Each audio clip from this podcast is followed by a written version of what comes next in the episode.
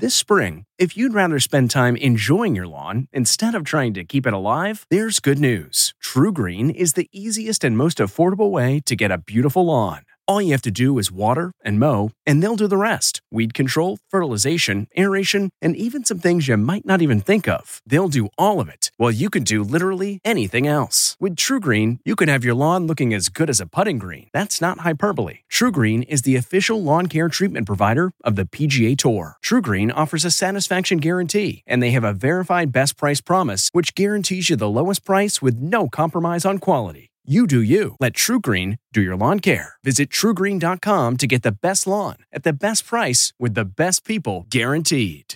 This episode is brought in part to you by Audible, your go to destination for thrilling audio entertainment. Whether you're looking for a hair raising experience to enjoy while you're on the move or eager to dive into sinister and shocking tales, Audible has an exclusive collection of thrillers from best selling authors that will keep you on the edge of your seat like James Patterson's first audio only thriller, The Coldest Case. Experience stories like never before, where every chilling detail is brought to life by captivating sound design. Plus, as an Audible member, choose one title a month to make yours forever. And now, new members can try Audible free for 30 days. Just visit audible.com slash WonderyPod or text WonderyPod to 500 500. That's audible.com slash WonderyPod or text WonderyPod to 500 500. Rakuten's Big Give Week is back with 15% cash back. It's a festival of savings at hundreds of stores, including Doc Martens, Ninja Kitchen, and Hotels.com. Prep for summer and save big on beauty, travel, electronics, and more. It's one of Rakuten's biggest cash back events, and it's on May 6th through May 13th. Join today for free and get an extra 10% cashback boost. Go to Rakuten.com or download the Rakuten app today. That's R A K U T E N. Shoppers get it.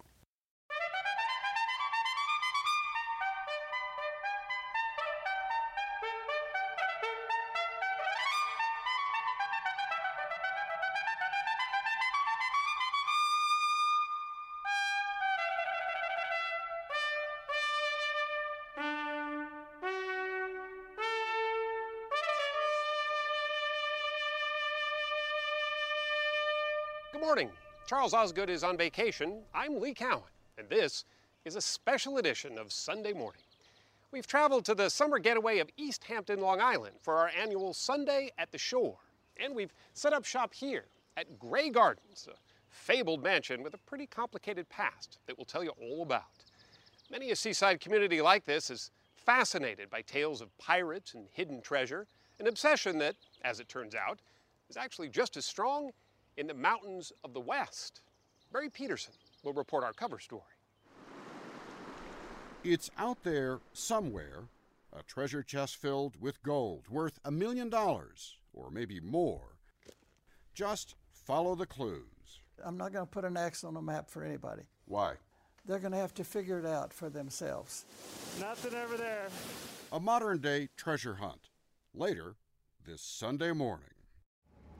Summertime brings to mind a host of childhood games, one of which really is played for keeps, as Bill Geist found out firsthand.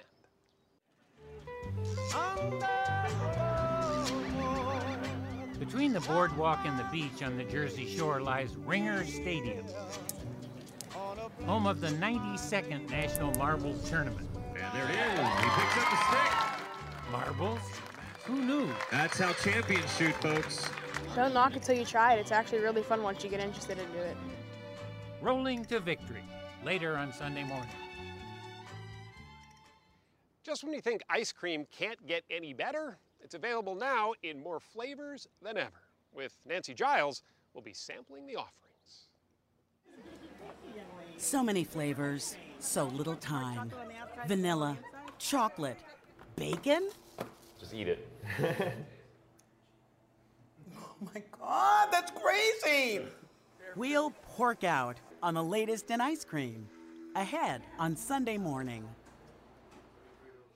Tracy Smith looks in on some kids looking after endangered sea lions. Christine Johnson found a roadside survivor. Martha Teichner cools off with a glass of iced tea. And Mo Rocca finally explains just how they got that ship in a bottle. Next, the colorful history of Grey Gardens. Welcome to Play It, a new podcast network featuring radio and TV personalities talking business, sports, tech, entertainment, and more. Play it at play.it. This wood shingled summer house is considered almost quaint by today's East Hampton standards, but it was a proper 14 room mansion when it was built back in 1897. An immaculate garden bloomed out back, surrounded by walls imported from Spain, sheltering it from the gray, stormy winds of eastern Long Island. But the home's reputation came not from that gray garden, but from its eccentric inhabitants. Get very independent when you live alone. Get to be a real individual. They were the two Edie's Big Edie Beale, the mother, and Little Edie Beale, the daughter. You know what they said? That I was schizophrenic. You know, no Beale is schizophrenic. Had they been nobodies, perhaps Albert and David Maysles never would have shown up to make their 1975 documentary, Grey Gardens. But Big Edie and Little Edie were somebodies. They were the black sheep of the Bouvier family, aunt and cousin to none other than Jacqueline Kennedy Onassis. Phelan Beale, a wealthy lawyer, bought the home for his wife in 1923. Back then, their lives were full of high society must haves, country clubs, debutante balls, and the like. But when Beale divorced his wife, little Edie came home to take care of her mother. And for the next 40 some years, their lives and the house unraveled together. Any little rat hole, even on 10th Avenue, I would like better. I am awake and start to bake. The film finds the duo living in a single room, eating liver pate and ice cream, surrounded by trash, cats, and other wildlife, I don't need the bags anymore. including raccoons living in the walls, who they fed like pets. It was big news when the County Board of Health tried to evict them, but the ladies of Grey Gardens refused to leave. Their famous relative, Jacqueline Kennedy Onassis, did pay to have the home made at least sanitary, but soon it began to decay all over again. It's a tale so odd, it's become pop culture. The best kind of clothes for a protest pose is this ensemble of pantyhose. In 2006, Grey Gardens was made into a Tony Award winning musical. And after that, HBO turned it into a movie, starring a very convincing Jessica Lange and Drew Barrymore. You can't have your cake and eat it too in life. Oh, yes, I did. I did. I had my cake, loved it, masticated it, chewed it. The real Big Edie died in 1977. Little Edie, left alone and penniless, finally agreed to sell her crumbling weed choked wreck. But who would buy it? I walked in the entrance hallway and I said, This is the most beautiful house I've ever seen. And little Edie said, It's yours. Journalist Sally Quinn and her late husband, Ben Bradlee, the famed editor of the Washington Post, bought the house for $220,000 in 1979, with the agreement that they wouldn't tear it down. The back of the house was flapping in the wind. And I walked over to the piano and I sort of went dink, dink, dink, and the whole piano collapsed. That room now looks like this. The rest of the home does too. Even that bedroom the two had shared has now been restored back to its 1920s glory. In order to get rid of the cat smell, we had to tear out the floors and the walls. In a jersey knit designed to fit the contour of your shape. Not far down the road at the Bay Street Theater in Sag Harbor, yet another play is in production. More proof the story of Grey Gardens lives on. As for little Edie, she died in 2002 after finally leaving the Hamptons for Florida. But inside the home that will forever bear the Grey Gardens name, some say the walls still speak of the two who would never leave. Oh, can't you see how happy we would be. Ahead, There's 265 gold coins, and there's hundreds and hundreds of gold nuggets. we're off on a treasure hunt. Welcome to Play It, a new podcast network featuring radio and TV personalities talking business, sports, tech, entertainment, and more. Play it at play.it. Legend has it that the pirate, Captain Kidd, hid some of his treasure right here on Long Island. But the search for hidden wealth stretches far and wide. Barry Peterson now, with a story that took some digging.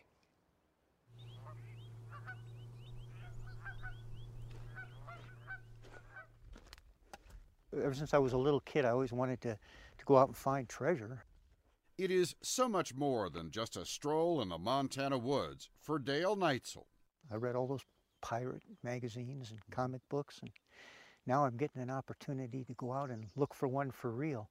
Like thousands of others in the Rocky Mountains this summer, he's here on a hunt for this treasure chest fit for a pirate, filled with gold, precious metals, and ancient artifacts. Its exact dollar value is not known. Some say a million, some say millions. How long have you been looking? I've been looking now for about five years. Aren't you getting a little discouraged at this point? no, there's nothing to get discouraged about.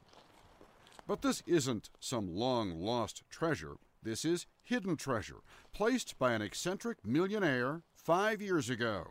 It's there for the taking if you can figure out the clues. Well, I believe that his secret place is a place where there is some kind of running water.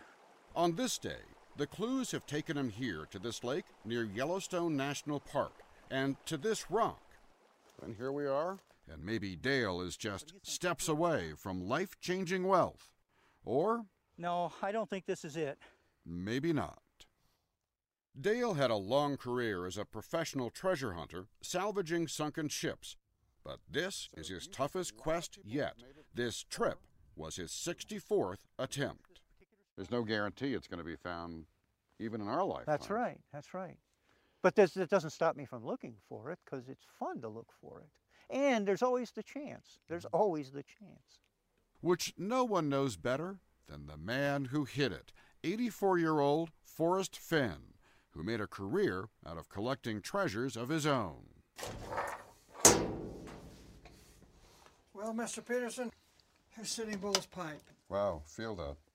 That's right, the pipe from the Indian chief who bested George Custer and his men at Little Bighorn. Fenn grew up in Texas and as a youth explored the American West. He learned a lot about life's value as a fighter pilot in Vietnam, where he was shot down twice. He eventually moved to Santa Fe and made his millions as a successful art and antique dealer. The idea of a treasure hunt started after he survived a bout with cancer. I said, I've had so much fun collecting all of these things. Why not let somebody else have the same opportunity that I've had? He drove out across the Rockies and left the chest. And when I walked back to my car, I talked to myself out loud. There was nobody around any place. And I said, Forrest Fenn, did you really do that? And I started laughing. As I have gone alone in there, and with my treasures bold, Fenn then wrote a poem with nine clues, placing the treasure somewhere in the Rockies in one of four states Montana, Wyoming, Colorado, or New Mexico. From there is no place for the meek. The end is ever drawing nigh. There'll be no paddle up your creek, just heavy loads and water high. Now, do you want to add anything to the hints? The treasure is not hidden in a mine. A lot of these old mines are dangerous. I mean, they have snakes in them, they have black widow spiders. Well, that's a good hint and a good piece of advice. Did I give you a hint? Really? You're not being fair to me, Barry. Well, I don't think that narrows it down a lot, I got to tell you. Lust and Loot, it turns out, launched a lot of lookers. What has been the response from people who are trying to find this treasure? I, I, I stopped keeping emails at 65,000. 65,000. Add to that. and it's called the Fenn Treasure Hunt. The countless more on YouTube, Es geht um den Schatz von Forrest Fenn, with their own plans to find the treasure. But if you look at uh, the first line, as I have gone alone in there, if you count the number of syllables, Paul, go ahead and count those for us. But is it really out there? Assure me somehow that this treasure is real. How do I know that? The only way that I could prove to you that the, that the treasure is hidden is to take you there. And what are my chances that you are going to do that? There's an old saying two people can keep a secret if one of them is dead. Okay. So if I take you out there, I wouldn't want to be your insurance agent. To avoid that deadly fate, we opted to just ask someone who knows a lot about secrets his friend, Valerie Plame. You may remember her, a former CIA agent.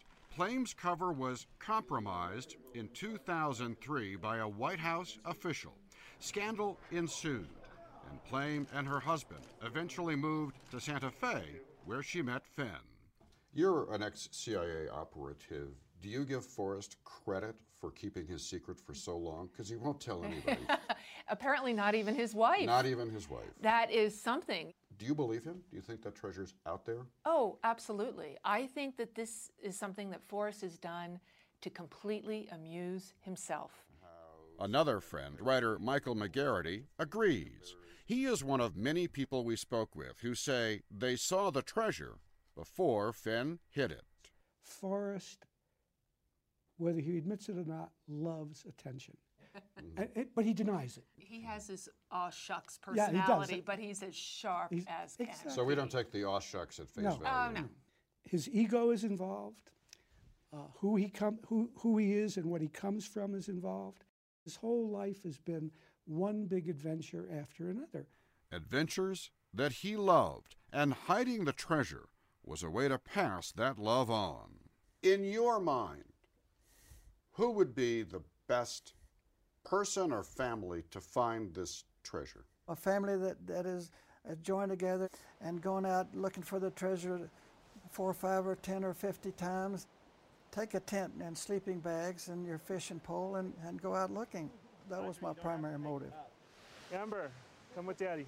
And that is exactly the motive driving the Dunstan family of city slickers who are slip sliding through the southern Colorado backwoods. This is crazy. Amanda, look. This is terrifying. Last month, they left their home in Orange County, California, on their own search for Fenn's treasure. What is the lure of this treasure hunt for you? The adventure of it, the fun of it, the riddles, solving puzzles. Parents Marlene and Mark, along with Amanda and Amber, Audrey and Ashlyn, are far from their comfort zones. There might be bears, there might be wildlife, we might get lost. So it's it's super fun. I feel like I really bonded with my older daughters doing it. If only you could see the expressions on their faces. Yeah, well, you know, they're teenagers, so. Daddy's like Indiana Jones. Careful, Mark. oh my god. The Dunstan family trip ended with photos and memories, but alas, no treasure. As for Forrest Fenn, who launched A Thousand Dreams on a hunt yet to end, he has no regrets for what is out there, somewhere, for any of us to find. You would do it again. I would do it again in an instant. So hear me all and listen good. Your effort will be worth the cold. If you've been brave and in the wood, I give you title to the gold. So today we're going to be learning how to make fish smoothies. Ahead, kids to the rescue. And later, here come the sunflowers. Welcome to Play It, a new podcast network featuring radio and TV personalities talking business, sports, tech, entertainment, and more. Play it at play.it. For many of us, summer at the shore involves a lot more than just sea and sand. As Tracy Smith explains, for some kids in California, it involves taking care of sick sea lions, too. For a few seconds after they were set free last week, the four young sea lions paused, almost as if they were reluctant to say goodbye. Not long ago, they all looked a lot more like this sick, emaciated, and near death. But now they were back, fat, happy, and healthy enough to scamper down to the water's edge and beyond. It was just another happy ending, thanks to a place that makes these kind of things happen all the time. This is the Pacific Marine Mammal Center in Laguna Beach, California. Northern elephant seals. Keith Matassa runs a rescue station that is often the last best hope for animals in distress. What happens when they come here? When they come here, they are basically on their last legs. They've had a rough life, so what we have to do is bring them in, start them over again, and give them a second chance on life. That means round the clock care, heated floors for fragile animals like this little pup, and plenty of fish. Even for youngsters still struggling to eat solid food. Oh, there she is! There she is! There she is! The center is also a wildly popular summer day camp for young humans. For one glorious week, campers ages 8 to 12 learn the finer points of marine mammal care, like cleaning animals after an oil slick or making a fish frappe. So today we're going to be learning how to make fish smoothies. It's a tasty mix of herring and Karo corn syrup, pureed in a blender before it's tube fed to the youngest, weakest patients. For 12 year old Kylie Schaefer, this was the fun part. What was it like when you first came here, that smell? Um, it was really gross and disgusting, but I've gotten used to it. You're pumping it in at a nice, even pace. Notice that they're only working on stuffed toys here. The first rule of SEAL Camp is you don't touch the animals at SEAL Camp. Education Director Kirsten Donald. They're definitely not hands on with the animals because we need to keep those animals wild so they can go back out in the ocean without a dependency on human beings. Also, the animals might nip you. Yes. Turns out baby sea lions are a little like baby rattlesnakes. They are kind of vicious, but not like, you know, they could bite. I like all five of my fingers. You like all five of your fingers? I like all ten. So the kids simulate feeding and cleaning and capturing stranded animals, just in case they ever have to do it for real. And they may get their chance. In the first five months of 2005, there were fewer than 300 sea lion strandings on the shores of California. In the first five months of this year, there were more than 3,000. And experts say we ain't seen nothing yet. Scientists believe unusually warm water in the Pacific, brought on by a weather pattern called El Nino, is driving away the fish sea lions usually eat. So the young pups, who can't hunt for themselves, are often left to starve. And the forecast is pretty grim. Next year is looking worse? Yes, because we're going to have El Nino that's going to be even stronger next year. Um, and they're already forecasting that this is going to happen again next year. Are you guys overtaxed at this point? Um, we're not overtaxed. Our resources are being stretched. We can release some animals and make some more room, but we have been at capacity of 125 animals now for at least the last two to two and a half months. It hasn't always been quite this busy. The center was founded in 1971 by two Laguna Beach lifeguards and a veterinarian as a place to take sick animals that would occasionally wash up on the beach. It was popular with the local kids then and now. This is one of the, my favorite camps that I've ever done. I, I just think it's fun to get messy. The chance to get messy runs about $325 per kid a week. Not exactly cheap, but Keith Matassa says this is one summer dream you can't put a price tag on. The seals are really cute. I mean, who doesn't want to be here looking at the animals? And there is no feeling better than watching rehab sea lions run down the beach into the ocean and disappear again. So for a kid to experience that, It's pretty amazing. I wish I could have done it when I was a kid. For campers, the work with sea lions is mostly pretend, but the thrill of watching them go home is about as real as it gets.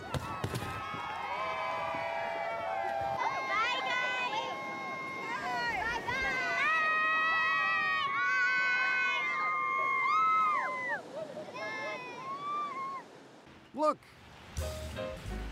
Isn't that a Howard Johnson's? Next.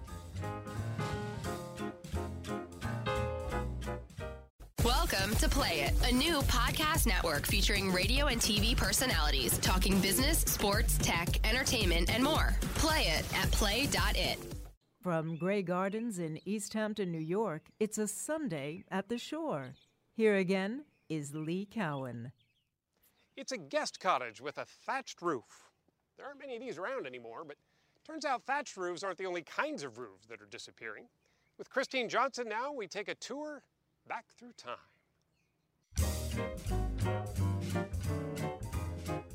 There's a place in Lake George, New York, where the past is a thing of the present. That's the Yep. original roof, That is the original orange roof. Yes, it and is. you have the weather vane up there still. Yeah. Howard Johnson's, founded near Boston in 1925 by Howard D. Johnson, was once the biggest restaurant chain in the country. On the road around the corner, here's the place to go. The orange roof of Howard Johnson's. Join the folks who know. with roughly a thousand locations during the 1970s. Should I bring some desserts? Yes, how about some pie? No, you know what? Just three scoops of orange sherbet and two spoons. The sherbet and the ice cream were staples for so many Americans growing up in the Mad Men era. Welcome morning. to Howard Johnson's. And even younger ones, too. I remember Howard Johnson's. we used to pile in the car as kids. Oh, yeah. That's what they did. Let's pile in the station wagons. We're all going to Howard Johnson's. And businessman John LaRock is betting they'll do it again. Howard Johnson's restaurants all but disappeared by 1990, eaten up by the competition.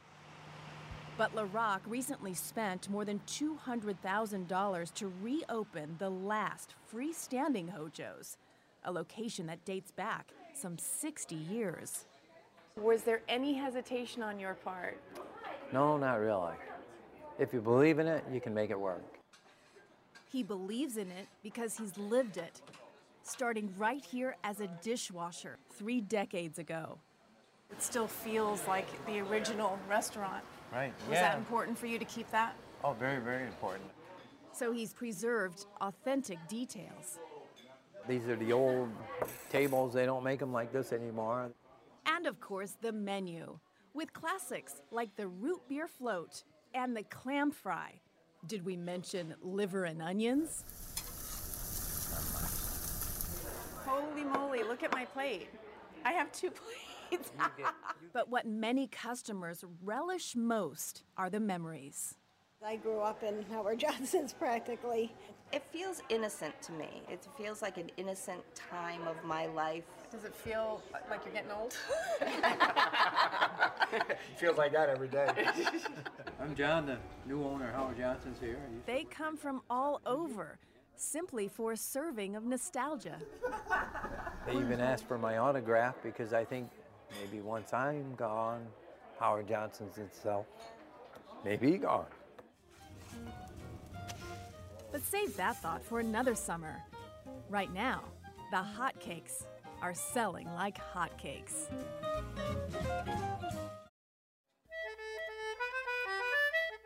Coming up, sailing in style. Welcome to Play It, a new podcast network featuring radio and TV personalities talking business, sports, tech, entertainment, and more. Play it at play.it. For those lucky enough to have their own boat, they can set sail anytime they want. For those who get a little seasick, maybe try something a bit more contained. Mo Rocca sets sail in a bottle.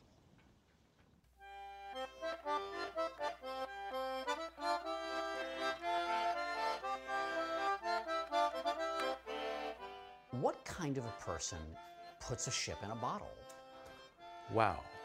Uh, you could say someone that's insane. Or someone with a steady hand, a keen eye, and a peculiar passion. The type of person that pursues this art, they're into puzzles because it is a, a puzzle on how to get something big through a small opening diameter. Jim Goodwin is a ship in the bottle builder in Charlotte, North Carolina. For how long have you been putting ships in bottles? Uh, Pushing 15 years. I've been hitting the bottle for that long. And in that time, he's launched hundreds of ships into glass. It's difficult for me to walk into the liquor store because I will go on the shelf and turn the bottle sideways.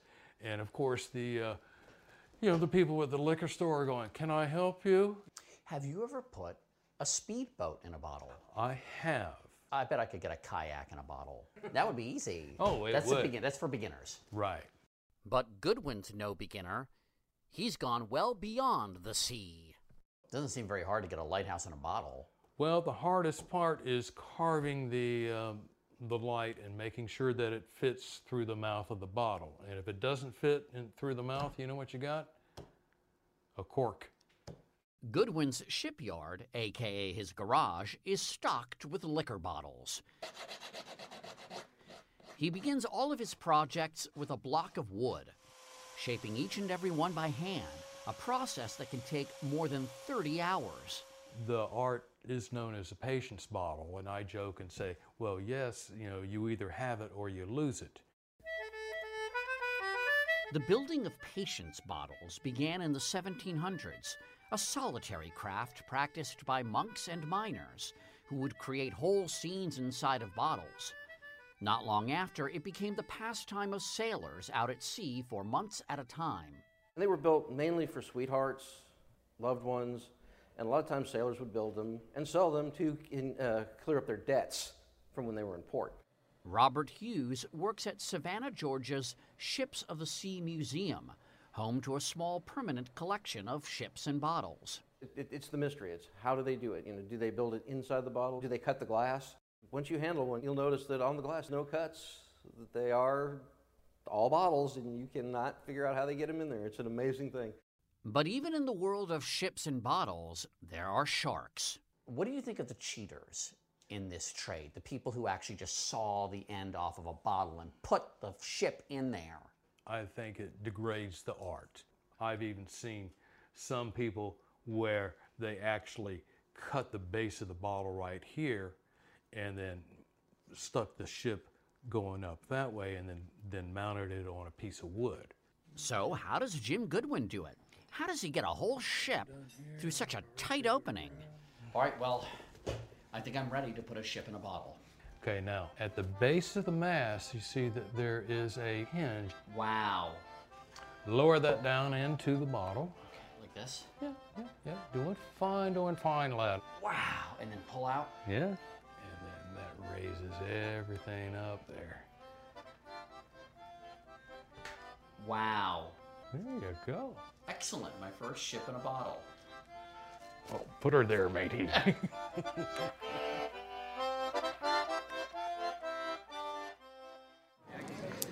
right, champions, it's about time to get these marbles rolling. Ahead. That's how champions shoot, folks. Marbles, anyone? Welcome to Play It, a new podcast network featuring radio and TV personalities talking business, sports, tech, entertainment, and more. Play it at play.it. Nope, I haven't lost my marbles. I'm just doing this to introduce you to the kids our Bill Geist found who take their marbles very seriously.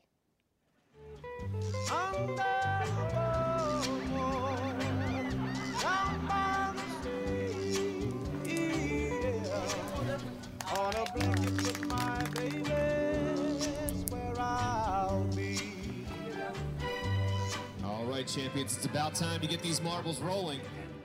This may not have been the most exciting thing on the boardwalk this summer, but in the world of marbles, And there it is. He picks up the stick. It's like the freaking Super Bowl. That's how champions shoot, folks.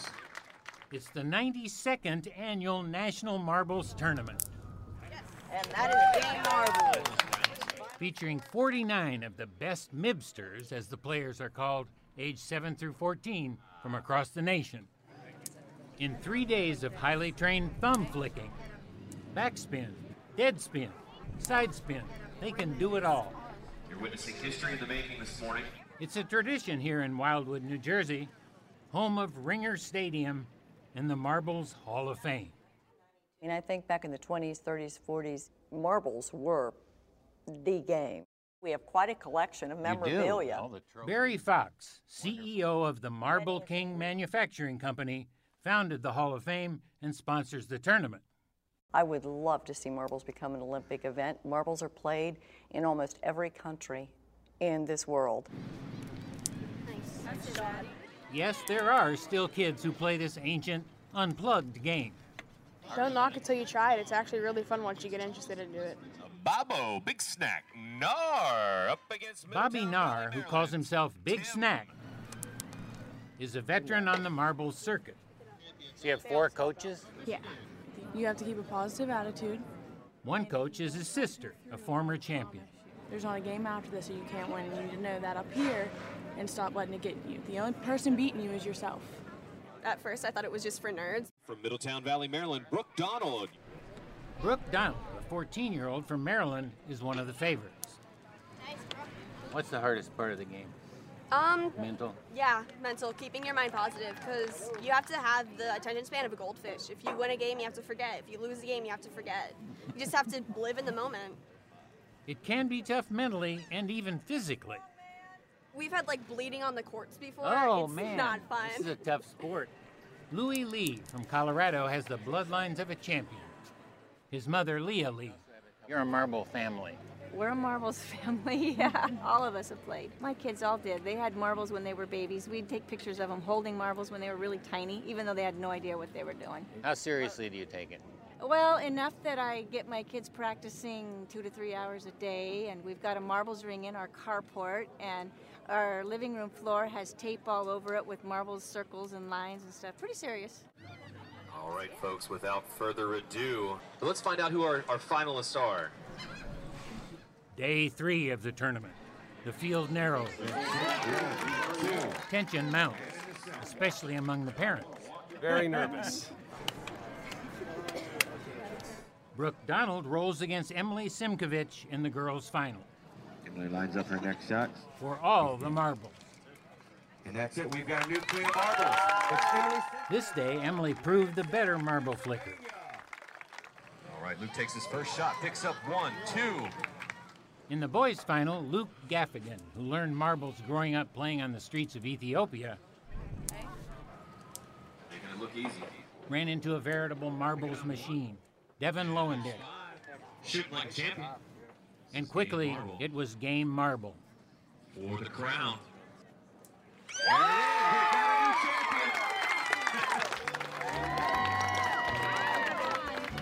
Both the girls' champion and the boys' champion each received a medal, a marbles wristwatch, a $2,000 college scholarship, and a crown. By tradition, the king also gives the queen a kiss. Not easy for two 13 year olds. Devon seemed to be stalling for time, but in the end, he threw like a champion. Your new king and queen sealed with a kiss.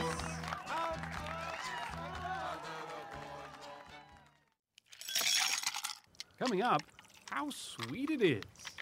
Welcome to Play It, a new podcast network featuring radio and TV personalities talking business, sports, tech, entertainment, and more. Play it at play.it. As refreshing as a tall glass of iced tea might be, not all teas are created equal. Some are sweet, some are sweeter, some not sweet at all. Martha Teichner joins us for tea. Did you know that 85% of all the tea consumed in the United States is iced? Or that Americans drink more than 3 billion gallons of iced tea a year? Experience the refreshing taste Or, of in iced tea. 2014, we spent $5 billion on the canned and bottled stuff.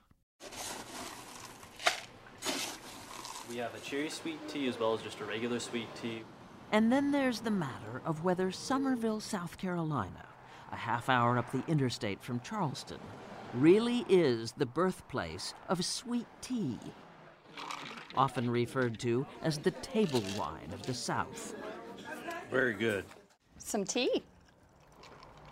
How's that? Thank you. Tina Zimmerman is Summerville's director of tourism. In a mason jar. You can use a mason jar for anything, but we especially use it for our iced tea. Do they ever? I want to show you Mason. As in mason jar. From the tip of that straw to the base is about 12 feet, and it was filled with 1,425 gallons of sweet tea. Summerville Mayor Bill Collins is talking about how, on June 10th, National Iced Tea Day, his city set the Guinness record for the world's largest sweet tea. How sweet? We only used about 1,600 pounds of sugar. You're a politician. Convince me that, that Summerville is the birthplace of sweet tea. You said I was a politician. You'd have to trust me. Would I lie to you? What is absolutely true is that the first commercial tea farm in the United States was in Summerville, in operation from 1888 until 1915. Eventually, cuttings were transplanted to Wadmalaw Island, south of Charleston, where they've grown into what's now the Charleston Tea Plantation, owned by Bigelow in partnership with third generation tea taster Bill Hall. This looks like a giant hedge.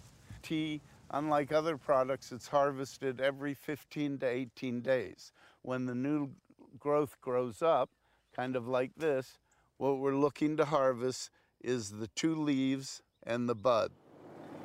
All tea comes from the same plant, a form of camellia. Once it's harvested, it's withered, oxidized or not, then dried and cleaned. The final thing is to taste the tea. So you slurp it. Slurp Yeah, it. Yeah, you're rolling it around on your palate. Summerville used 120 pounds of the Charleston breakfast black tea we're tasting, iced, for its world record breaking brew. This is fun. It's an American invention, iced tea. Supposedly, at the 1904 St. Louis World's Fair, on a hot day, people weren't buying hot tea. So somebody put it on ice, and bingo! The only problem? This recipe for iced sweet tea from the cookbook Housekeeping in Old Virginia, dated 1879. St. Louis and Summerville, take note. How does one make proper iced tea? Bring it to a good rolling boil and pour the water on the tea bags. Then we're going to pour this into this pitcher. And for the secret of Southern sweet tea, add your sugar while the tea is hot. If you put the sugar in after the tea is made, you can never really stir it up so that sugar melts. Here's to fresh brewed tea. And once you've made it just the way you like it, how about raising your glass to the ice and saying a big thank you to the inventor of the ice maker? Ahead, summertime. Hey, who doesn't deserve a three month break after a rigorous year of kindergarten? And the living with Jim Gaffigan isn't easy.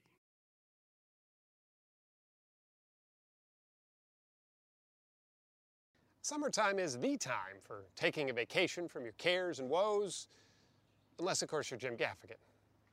Remember last winter? I think we all still have emotional scars. Well, summer is finally here to wash away all those horrible memories. Can you believe it? Summer, the golden boy of seasons.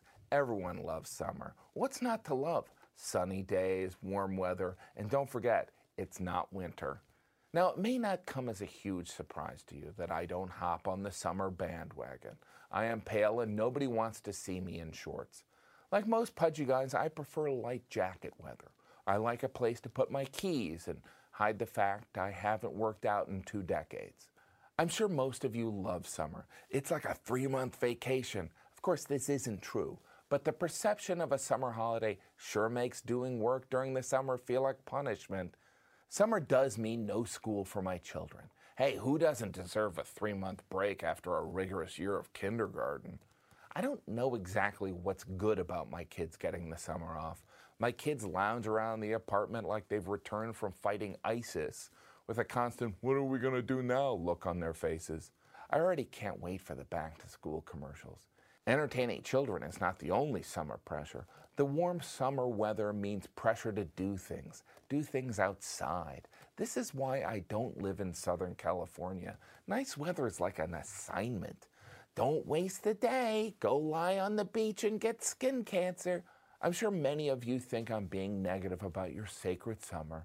I'm just pale, pudgy, and lazy, but soon you'll come over to my side. I see it every August. That's when we all start regretting the horrible things we said about winter. It's when we go from appreciating our air conditioner to treating it like our most prized employee. You okay there, air conditioner? I know you've been working hard lately, but tell you what, after Labor Day, it's all downhill. You're guaranteed a seven month vacation. Please don't quit. Enjoy your summer, everyone. Don't worry, winter's around the corner. Look at this.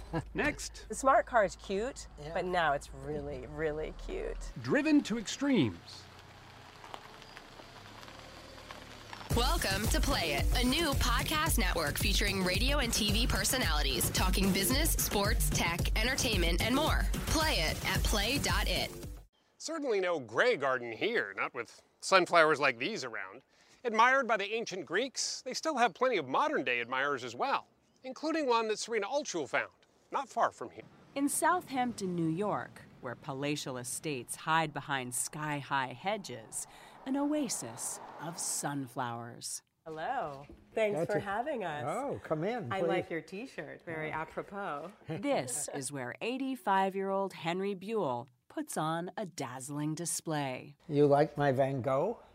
Look at this. But it's not a real one. I didn't fall for it, but I, I like good. it. Henry is a former investment banker turned full time philanthropist. His summer home is ablaze with his passion for sunflowers. Even the front door. It's carved from a man from Thailand. That's uh, incredible. He named this house Girasole, sunflower in Italian. It all began with a single photograph. It's the inside of a sunflower. You took this photograph, and a fascination with sunflowers was born? Born, yeah. Helianthus is its official name, from Greek helios, meaning sun, and anthus, meaning flower.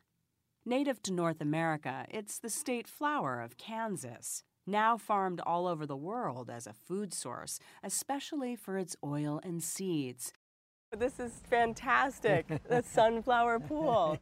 From the tchotchkes in the entryway to the larger, more valuable pieces, this home is a tribute to the flower that makes everyone happy. Just supposed to be fun. It's not serious. Serious or not, the extent of his collection is no joke. Do you ever think, okay, I've overdone it now? No. No. No. Some of his most striking collectibles are in the living room. They're about 1550. 16th century sunflower prints. Prints, yeah. Oh my. They are originally black and white. Somebody came along and colored them in. You don't think you'll ever switch over to tulips? No, would you suggest it? I think No. we're too far in Yeah. right now. Yeah. Do people around Southampton know you as the sunflower guy? I think so because you didn't see my car, did you? Not yet. Look at this. Henry, this is great. The smart car is cute, but now it's really, really cute. I love it. Bye. Mm. Coming up, Mmm. Is that your favorite? Vanilla? chilling with Nancy Giles. Welcome to Play It, a new podcast network featuring radio and TV personalities talking business, sports, tech, entertainment, and more. Play it at play.it. Remember when 31 flavors seemed like a lot? Well, now you could spend hours deciding on the perfect ice cream flavor, which is just what our Nancy Giles did. They keep it old school in Seaside Heights on the Jersey Shore. From the wooden boardwalk to the Kohr's ice cream stand, which has presided over the beach for 75 years. What are the most popular flavors? Um, any our most popular is the orange cream, and everyone says, "Oh my God, it reminds me of a creamsicle." Greg Kohr's grandfather started the business and invented the machine they still use. Vanilla is still a very, very popular flavor. In fact, vanilla remains Americans' favorite flavor. The average American eats, or in my case, inhales, 22 pounds of ice cream a year. What flavor you got there? Chocolate. Is that your favorite? And our totally unscientific survey found quite a few traditionalists. Vanilla with sprinkles? Yes. How does it taste? Good. But Kohr's is trying to expand our horizons and our waistlines with flavors like salted caramel and cake batter ice cream. I'm listening to everything that you're saying. I really am focusing on what you're saying. No, I think you're focusing on how good the the salted caramel is. That's really good. And now for something completely different. Today we are making American Beauty. It's a creme fraiche ice cream with a rose petal jam. Meet Ken Lowe and Paul Kim. They're part of a new generation of ice cream makers for whom vanilla is just a little too vanilla. Shade is a smoked dark chocolate ice cream mm-hmm. with a caramelized white chocolate ganache swirled in. And This is a butter popcorn ice cream with toasted raisins and chocolate chips. They opened their shop, called Ice and Vice, this summer, selling smooth ice cream on New York's gritty Lower East Side. It all started with a cart at local farmers markets. We love it when flavors just really punch you in the face. No, this is punching me and punching and punching. One of their strongest punches is delivered by a not so secret ingredient. Get this meat. We love bacon, as the rest of America does. Okay, wait we a minute. We love bacon a lot. And Huh? Bacon ice cream? Bacon and ice cream. Here we go. Get that bacon chunk in there. I know, just eat it. Oh my God, that's crazy. Oh snap, that is crazy. Bacon ice cream actually seems to be going over pretty well. Even baby Killian finally pigged out. But what hasn't gone over? We try, actually tried to make a smoked salmon ice cream. Okay, that's a little wild, you guys. That just that's a little out there.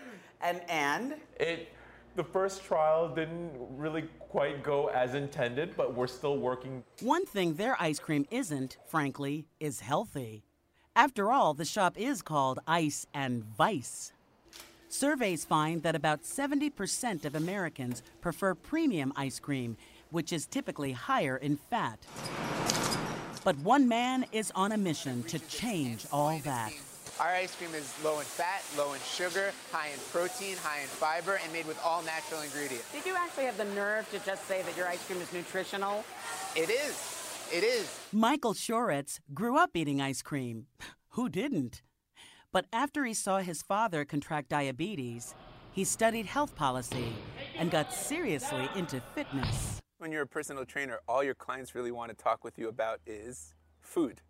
What they can eat, what they can't eat, what they shouldn't have eaten, what they wish they could be eating. What, as a result of doing all the personal training, they're allowed to eat. And ice cream, of course, was the most talked about food item. Shoretz spent two years at his kitchen counter tinkering with ingredients, then went into mass production. Enlightened now sells in more than 6,000 stores across the country. So, how does it taste? To be honest, maybe not quite as sinfully good as some others, but still pretty good. So the whole thing is we want this to taste decadently so good it can't be good for you. Exactly. If you use that as a tagline, you may. Cheers. Cheers. Chew on that while you're trying to squeeze into that bikini for a summer at the shore. I'm Lee Cowan. We hope you've enjoyed our Sunday at the shore and that you'll join us next Sunday morning. For now, have a good rest of your weekend. If you like CBS Sunday Morning with Jane Pauley, you can listen early and ad-free right now by joining Wondery Plus in the Wondery app or on Apple Podcasts. Prime members can listen ad-free on Amazon Music. Before you go, tell us about yourself by filling out a short survey at wondery.com/survey.